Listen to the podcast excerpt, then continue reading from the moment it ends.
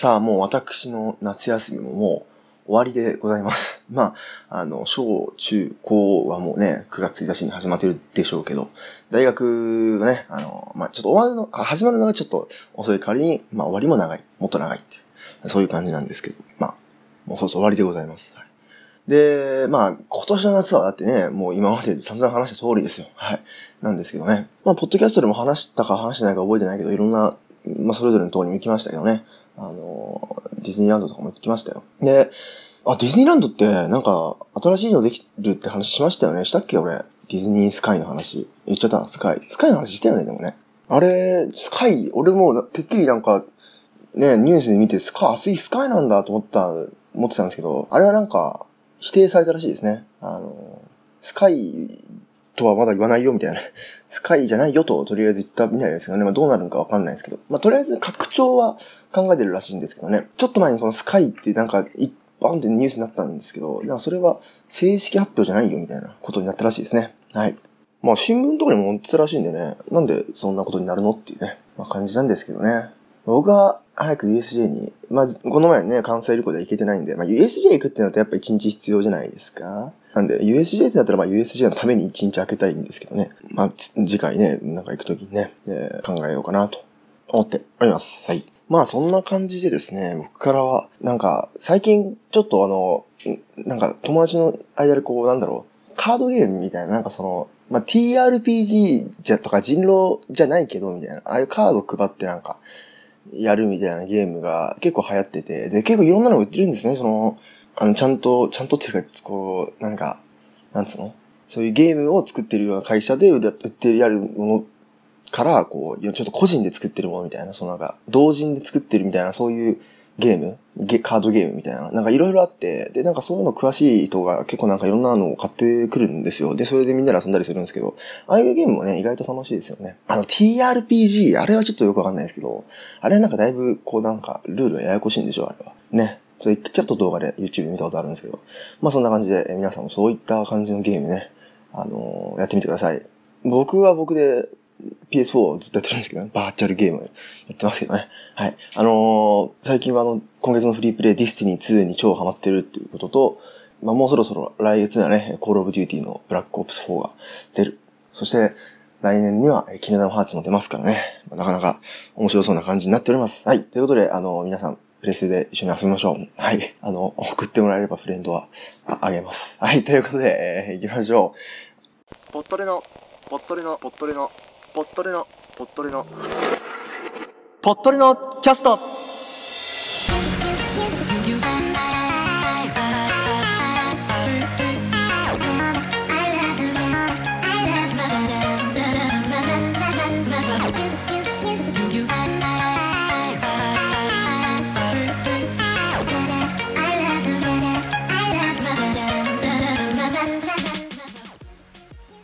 この番組はニュース、音楽、ボイスブログなど様々なテーマでゆるく雑談していく番組です。皆様の感想をお待ちしております。詳細は番組の最後もしくは番組のホームページをチェックしてみてください。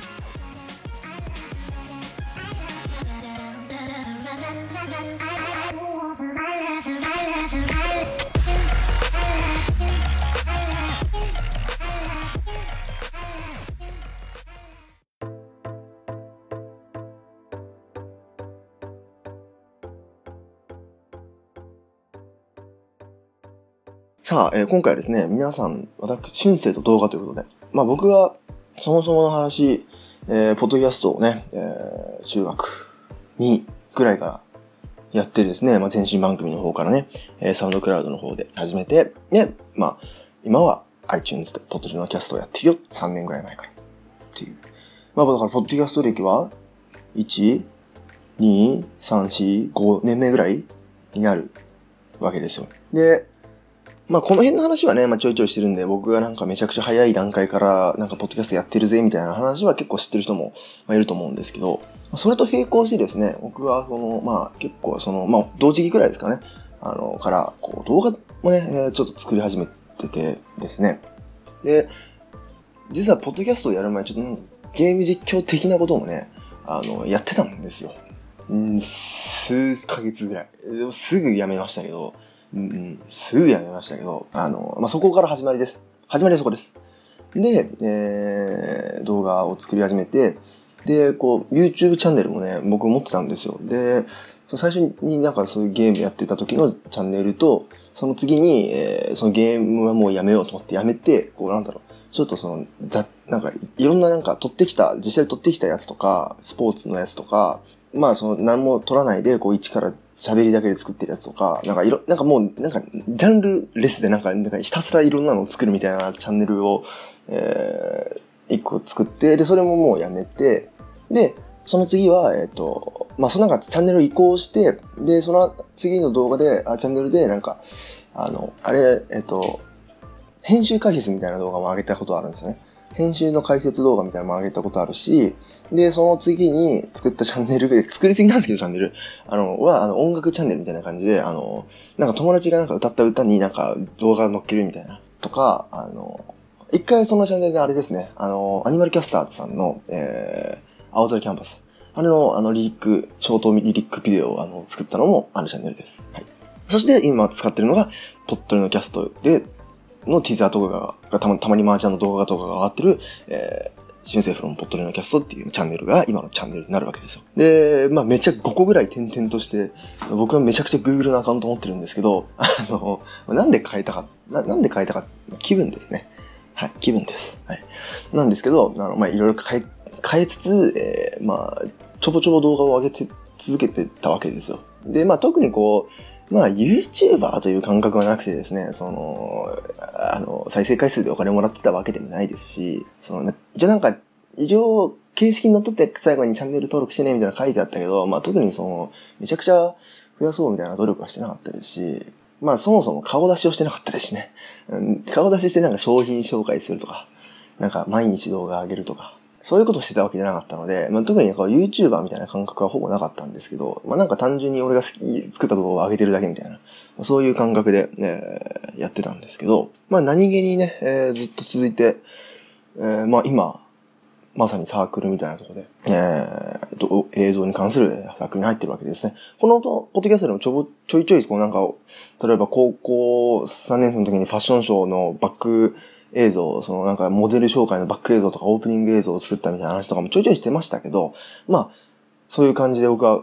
動画をね、あの、ポッドキャストの活動と並行してこう動画とかも結構作ってたんですよ、好きで。うん。で、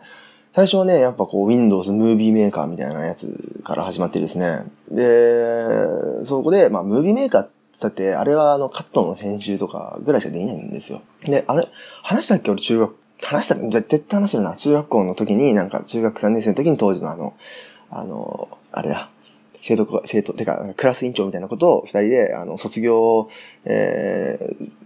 卒、卒業式に、クラス専用に配る用の、あの、スライドショーと、あとなんか、その、なんか、当時の先生からのビデオレターを自分たちで撮影して、全部 DVD に入れて焼いて40枚、クラス40人いましたから、40人に焼いたみたいな話を、あの、したもしたと思うんですけど、まあそういうこともしてたわけですよ。でも何人かの友達は僕が動画作ってることをもう知ってましたから、その時に今そのそのクラス委員長にその動画やってって飲まれたのとかもあるんですけど、で、その当時はムービーメーカーを使ってね、あのやってたわけですよ。うん。多分 Windows で元から入ってる。一番た、一番、もし初心者の初心者が使うやつですね。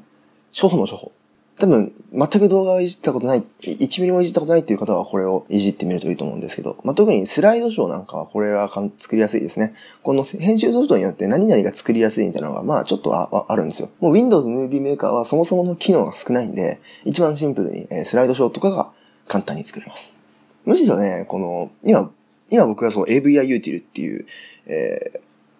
一番シェア率の高いであろうフリーソフトを使ってるんですね。多分、ポッドキャストで、まあ、ポッドキャストで何人か YouTube も兼、並行してとやってる番組がありますけど、多分そういう方々のほとんどが、えー、こちらのソフトを使ってると思います。AVI Util。えー、こちら、もうニコ動とかではもうご用達の、えー、まあ多分ボカロの PV とかでも結構使われてるケースもあると思いますね。はい。まあ、御用達、ニコ動御用達みたいなとこありますけど、まあ、フリーで配信されてる、もう結構、もう長年配信されてるソフトですね。で、こちらでやってるわけなんですけど、まあ、あの、これ以上上に、例えば、これ以上上っていうか、これ以上のやつだと、えっと、まあ、あの、Mac を持ってる方は、えっと、初期から多分パソコン版の iMovie が入ってるんで、あれはその、そこ、まあ、初期から入っているとはいえそこそこ編集ができます。その、ムービーメーカーとかよりは。あと、こっから先は有料になるんですけど、えー、ファイナルカットプロとか、えー、ちょっと有名な、あの、なんか人気の YouTuber とかになるとこの辺使ってます。ファイナルカットプロとか。で、あと、プレミアム、アドビですね。アドビシリーズ、えー、アドビプレミアム。そして、一一番、もう、これはテレビ番組とか映画とかで、多分あの、新海誠さんも使ってましたけど、使ってるような After Effect。After Effect はもうめちゃくちゃ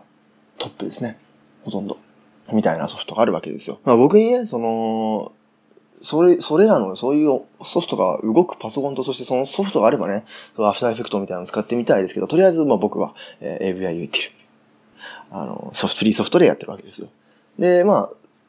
ポットレンキャストのね、ティザーとかも、まあこれで作ってるので、あ見た方はわかると思うんですけど、まあ、なんだろう、最近ちょっと結構動画欲みたいな、ちょっと、今までなんか僕はあの、で、なんか簡単にできればいいと思ってて、結構なんか、素材の組み合わせみたいなことばっかしてたんですよ。だから、なんか、フリー素材を組み合わせばいいや、みたいな感じのやつばっか作ってたんですけど、なんか、ちゃんとなんか、自分でこう、いろいろ、なんか文字とか動かして、ちゃんと作りたいな、みたいなのがあって、今ね、えー、なんか、えー、いろんなものを、まあサークルでも作ってますし、でも個人的にポットで関連の動画でもなんかいろいろ作ってみようかなとか思ってますので、まあちょっと見てもらえればいいんですけど、で、そう。まあなんか、ポッドキャストをね、やると、なんか大体、こう、編集がわかんないみたいな。で、動画もそうで、編集がわかんないっていう方がたくさんいるんですよ。そのような方は、が、もしなんか動画みたいなのを作ってみたい。まあ結構なんか、よくあるパターンでは、なんか結婚式とかで、そのスライドショーを作るみたいな。なんかその、結婚式をみんな準備してて、なんかスライドショーみたいなの作りたいんだけど、みたいな人は、えー、ムービーメーカーをお勧めします。はい。えー、逆に僕が使っているような AVI ユーティルとかで、あのー、スライドショーを作ろうとすると逆にめんどくさいです。なんで、ムービーメあの、スライドショーとか作りたい方は完全にムービーメーカーを使った方がいいです。まあシンプルに、シンプルにいいものが作れます。で、このなんかちょっとじゃあ、私はちょっと YouTuber に挑戦してみたいと。うん。で、まあ YouTuber の動画を見るとなんか、こう、一言一言に字幕がついてたりするじゃないですか。なんか、言葉言葉、単語を区切ってこう字幕が出てくるとか、細かい編集をしてるやつもあるじゃないですか。ああいうのをやりたいっていう方は、えー、僕が使ってるような AV や U っていうとか、えー、まあ、お金がある方は After Effect とかを買うといいですね。はい。そういう細かい編集、その大雑把な、その写真だけこうなんか切り替わればいいんだみたいな、そういう大雑把な編集をする場合は、ムービーメーカーとか iMovie でいいし、細かい、こう、もうなんか瞬間瞬間を編集したいみたいな、この、言葉を言ったタイミングで字幕を出したいし、みたいな。なんか瞬間瞬間を合わせてこう、編集したいんだっていう方は、えー、この AVI ユーティルとか落としてみるといいかもしれないですね。あとちょっと合成がしてみたいとか、うん、なんかそういう人も、あの、このソフトを使うといいかもしれないです。あとあれですね、あの、ほら、グリーンバックを使ってこうなんか、ね、合成するみたいな。ああいうのも、えー、まあ、あれは確か iMovie でもできたと思うんですけど、あの、AVI ユーティルとか通すといいかもしれないですね。はい。あとなんか、あればわかんない。まあ、僕もで、あの、全然、全然、すごいできるわけじゃないんですよ。モーショングラフィックスっていう、あの、動画の種類があるんですけど、とかもう最近なんか始めたばっかで、全然、あの、もう、そんなにすごいわけじゃないですし、まあ、パソコンも重いですしね。まあ、作れるわけじゃないんですけど、なんか、あれば、なんか質問等あれば、お便りかなんかでお答えします。はい。結構たまに、たまに言われるんですよ。こういう動画作りたいんだけど、みたいな友達とかにね。わかる範囲だったらお答えします。ということで、えー、まああの、結構ね、僕は、僕自身は別に YouTuber やってるわけじゃないですけど、これなんか YouTube となんか並行して、まあ結局その、ポッドキャストは音声メディアってじゃないですか。で、もちろんそれはそれでいいですし、まあ、皆さんはそれの、それでやってる方がですけど、だからちょっとね、あ、これはちょっと本来は映像で見せたいんだけどな、みたいなものがあったらね、そこだけちょっと映像で YouTube に上げてみるみたいなのもね、面白いかもしれませんのでね、まあ、そういった時にちょっと編集が凝ってたりすると、まあ面白いかなとか、え、思いますので、ぜひ皆さん、ちょっと試してみてください。てなわけで、今回は私と動画ということで、えー、まあ、これからもまあなんか動画できたら、なんか Twitter とか YouTube に上げてみますので、ぜひ見てください。はい。というわけで、えー、以上でございます。はい。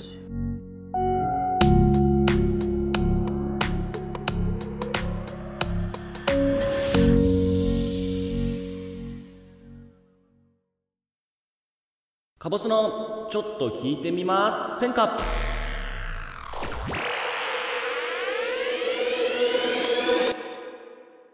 こんにちは。カボスでございます。えー、久々の収録に、えー臨んでおります。えー、ほぼ1ヶ月、いや、ちょうど1ヶ月ぶりですね。えー、9月の1日に、えー、京都で、俊生くんとですね、えー、3本収録した以来の収録になります。はい。あ、そう、皆さん、えっと、京都のね、えー旅行スペシャルポットでと、えー戦火のね、コラボということで3回分やらせていただきましたけれども、いかがだったでしょうか？はい。えー、僕はすごく楽しく、えーやらせていただきました。意識調査とかね、今日の動画とか、えー、普段聞いてたやつを自分でやるっていうのはなかなか新鮮なものでね、えーうまくえー喋、れてたかどうかはわかりませんけれども、えーやらせていただきました。ありがとうございます。はい。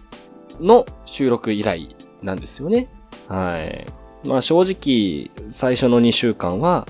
えー、サボってました。申し訳ございません。サボってました。えー3週分ストックが、えーあるからいいかななんて、えー浅はかなね、えー考えで、えーいましたから。はい。で、その2週間が終わると同時にね、えー僕が新しく始めたバイトの業務が、えー本格的に、えー開始になるというところでですね、え忙しくなり始めて、で、その業務開始と同時に僕はあの、夜勤、え夜間勤務の方に、えシフトを入れられて、え慣れない夜勤を、まあ、頑張ったら自分で言うとあれですけれども、えー、勤めてまいりましてですね、えー11月になるまでは、え夜勤でやっていくと思いますけれども、はい。大変ですね、夜勤。うん。今まであの日勤のバイトしかしたことなかったので、結構生活リズムが、えーごちゃごちゃになるというか、えー朝帰ってきて寝ようとしてですね、寝るんですけど、えーお昼頃目が覚めちゃうんですよ。ほんと4時間とかで。うん。いや、しっかり夜間の、もうこの残り1ヶ月だけですけど、えー夜勤のね、えー体に、えーしていきたいななんて思ってますけれどもね。といった感じでちょっと忙しさとか学校のね、行事とかもあって、えゼミの、えゼミでどこかに行ったりとか、ゼミでちょっと何か話し合ったりとかそういうこともあったりして、なかなか、えー収録に、いやもう収録しようと思ったらする時間はあったんですけど、もう体が追いつかないというところでね、えー本当に大変申し訳ないです。本当に、えー収録していませんでした。はい。はい。これからはね、えーできれば1回の収録で2、3本ストックしながらやっていくスタイルで、えー、いきたいなと思います。はい。頑張ります。で、わかる人はいる、わかる人いるかな？えっと今結構鼻声で風邪ひいちゃったんですよね。えーいつも風邪ひいてんなお前なんて、えー僕を知ってる人は、えー思うかもしれないですけれども、本当にね、今日10月1日なんですけど、すごく寒いんですよ。うん、もう外やばい。もう今家の中ですけど、家の中も結構、えー寒いですから、こういっぱい着込んでますけれどもね。うん、この急激な温度の変化うんに体が耐えきれなかったのか、えー、4日前ぐらいかな。4日5日前ぐらいから1週間弱ね、前からちょっと体を壊してまして、うん、治ったかなと思うとまた次の日きつくてっていうのがね、えー、ずっと気づいてて、ちょっと体も壊しながらの、えー収録になりますけれどもね、えーそんなに今きつくないので、うん、頑張りたいなと思います。それでは参りましょう。カボスのちょっと聞いてみませんか？さあやってまいりました。カボスのちょっと聞いてみませんかのお時間でございます。皆様どうぞよろしくお願いいたします。はい。えー、冒頭でもお話ししました通り、えー、私、新しいバイト先、えーに今勤務しております。もう1ヶ月ちょっと、えー経つんですけれどもね、えー皆さんとも、えー仲良くさせていただいてましてね、えー飲みとかも、えー連れて行っていただいたりするんですけれども、えーそのね、よく飲みに連れて行ってくださる、まあ、上司かな？上司の方に、えー、やっぱいろんなお話を聞くわけですよね。えー、人生の先輩ですから、えー、いろんな、えー、ためになる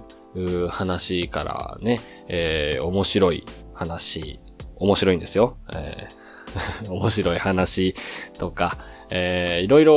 聞かせていただくわけですね。で、その中で、えー、面白い話があるんだよって、こういう話を一個持っとかなきゃダメだよって言われた、えー、話が一つあって、今日はそれを紹介してね、えー、早めに終わろうかななんて、えー、思ってますけれどもね。それでは始めましょう。あるところに、えー、一家族、一つの家族がね、えー、住んでました。えー、家族構成はお父さん、お母さん、息子。ある日お父さんが嘘発見器を持って帰ってきました。その嘘発見器は、えー、嘘をつくとビンタをするんですね。で、お父さんが息子に問いかけるわけです。お前は今日学校に行ったのかと。すると息子は、はいって言うんですね。すると、ビンタされるんです。おじゃあお前は本当は何をやってたんだって。映画を見てましたって言うんですよ。するとビンタされるんですよ。こらこら、本当は何をやってたんだっていうと、アダルトな、えー、ちょっとエッチなね、えー、映画を見てましたっていうと、ビンタをされなかったんですね。で、その様子を、えー、旗から見てたお母さんが笑いながら、さすがあなたの息子ねって言ったんですね。するとお母さんがビンタされたんですね。皆さん、意味はわかりましたでしょうか？えー、まあ、面白いですよね。つまり、そういうお話になります。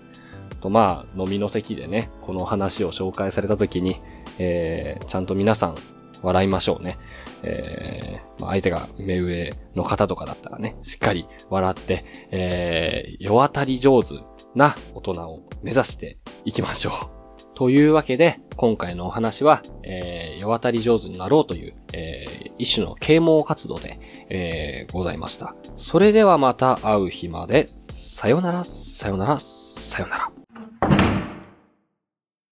さあ、カボスくんへのコーナーへのお便りは、通常のポットリと同じく、ハッシュタグ、ポットで、もしくはメールフォーム、もしくはメールからお待ちしておりますので、ぜひぜひ送ってください。パワーニュース。さあ、今回は動画ではなくパワーニュースの方でございます。はい。えーっとですね。まあ皆さん、こう、まあ、死ぬのとかはね、まあ、怖いじゃないですか。怖いですけど、まあもう死んでしまったらもう死んでしまったと。まあ自分もいつか死ぬわけですからね。で、あの、まあ結構親族とかのね、あの葬式とかに、えー、まあ出るたことある方もいると思いますけど、なんか、ね、死体ってあれどうなるんですかねっていう、あの、まあ、もちろんそう、まあ、えっ、ー、と、仮装をしてお骨ができてではあるんですけど、まあそういうのを扱う職業についている方もいるわけじゃないですか。その、お葬式のなんか式場の仕事人とかね。そういう、えー、仕事もありますよ。はい。で、あの、あれですよね、なんか、お葬式の時になんか、あの、こう、遺体にこうメイクするみたいなのなんかあったりしますよね、なんか。最後だけ顔をなんかちょっと、ありましたよね、なんか。僕も一回その、出たことあるんで、なんか、ちょっと覚えてるんですけど、まあはい、あると。はい。で、これはですね、海外のお話なんですけど、南アフリカのお話です。南アフリカで、えー、まあちょっと怖い、まあこれ自分だったらちょっと怖いなみたいな事件がありました。えー、読みます。死亡宣告を受けた女性が遺体安置所の冷蔵庫内で呼吸ということでですね、えー、まあびっくりするような事件がありましたよ。まあ南アフリカとかなんでね、まあ海外はやっぱありますね、こういうのね。えー、南アフリカで、えー、交通事故にあって病院に運ばれた後死亡宣告を受けていた女性がいるんですけど、まあまあ、死体安置所、遺体安置所で、まあもちろんこう冷蔵保存みたいな、まあ向こうがどういう管理というかなんか、遺体をこうどういう流れで扱っていくかよくわかんないですけど、まあ、一旦そういうとこに、まあ、遺体安置所みたいなのがあると。で、そこで起きちゃったみたいな。実は死んでなかった。っていうことですね。はい。えー、南アフリカで交通事故に遭った女性が病院に運ばれた後死亡宣告を受けたものの、死体安置所で呼吸しているところを発見されました。えー、死亡宣告を受けてから数時間が経過してからのことで、えー、まあその、向こうの病院とかもですね、なんでこうなったのかわからんみたいな。確かにちゃんと見たんだよって。確かにこうちゃんと脈拍を上がってみたいな、呼吸とか脈拍を見て、いや、死んでるよと、ダメやってますって、もう、確信していたはずなのになんでっていう混乱が起こってるそうです。で、結構その、まあ、なんだろう、まあ、まあ、医療ミスでありますからね、ごめんなさい、なって、まあ、今は、あの、普通に入院というか、えー、普通のまた病院に戻されて、えー入院してるらしいですね。はい。いや、でも、どういう感じなんですかね。遺体安置所で目が覚めるって。まあ、じ、事故の記憶とかあんのかなまあ、それは、なんか、軽傷、損害の具合によりますけど、まあ、事故がバーンって起きて多分意識不明になって、で、目を覚ましたら、どこかわからん。多分、そんなね、広い部屋でもないだろうから。しかも冷蔵庫だから多分、周りはこうなんかね、鉄の部屋みたいな感じのところでさ、なんか、アニメとかさ、ドラマの世界みたいな感じになりますよね。世界っぽい。いや、でも、びっくりですよね。だから、まあ、日本ではこういうことはほもう絶対ないと思いますけど、例えばもう仮装、なんか、される前に実は死んでなかったみたいなことも、まあ、死んでなかったら、その、残された人からしたらね、もちろん、うわ、よかったってなると思いますけど、自分、当事者だったら本当怖いですよね。ということで、えー、今回は南アフリカで、えー遺体安置所で目が覚めるという、えーびっくりな事件があったそうなので、えー今回はこれをパワーニュースとしたいと思います。はい。まあ、実際、あの、このコーナー皆さんからの、皆さんからのパワーニュースもぜひ、あの、募集しますので、これはすげえでしょと。これインパクト強いだろうっていうニュースが、え皆さんもし、えー見つけられましたら、ぜひ、あの、送ってください。お便りで。ということで、えー今回は、こちらのパワーニュースを紹介いたしました。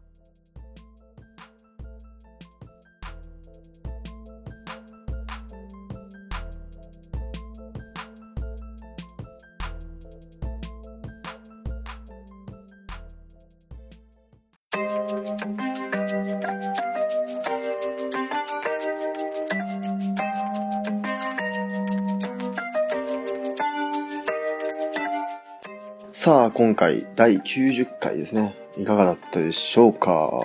はい。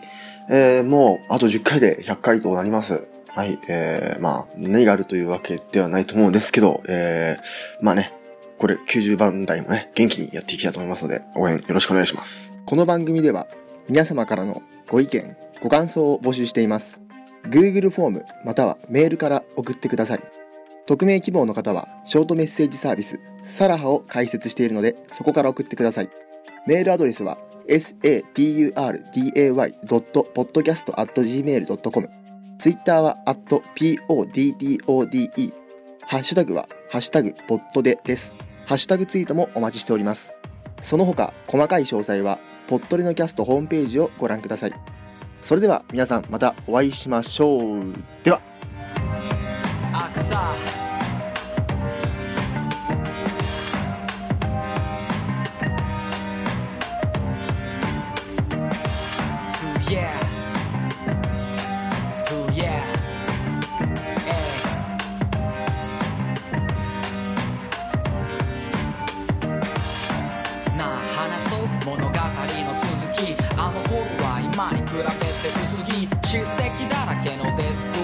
は少なからず私をパッシブにさせた。枕を再三濡らしたティア。そんなチャプターにも終わりが来た。これからのライフに拍車をかける。トラックの上だけがアクサのアベニュー。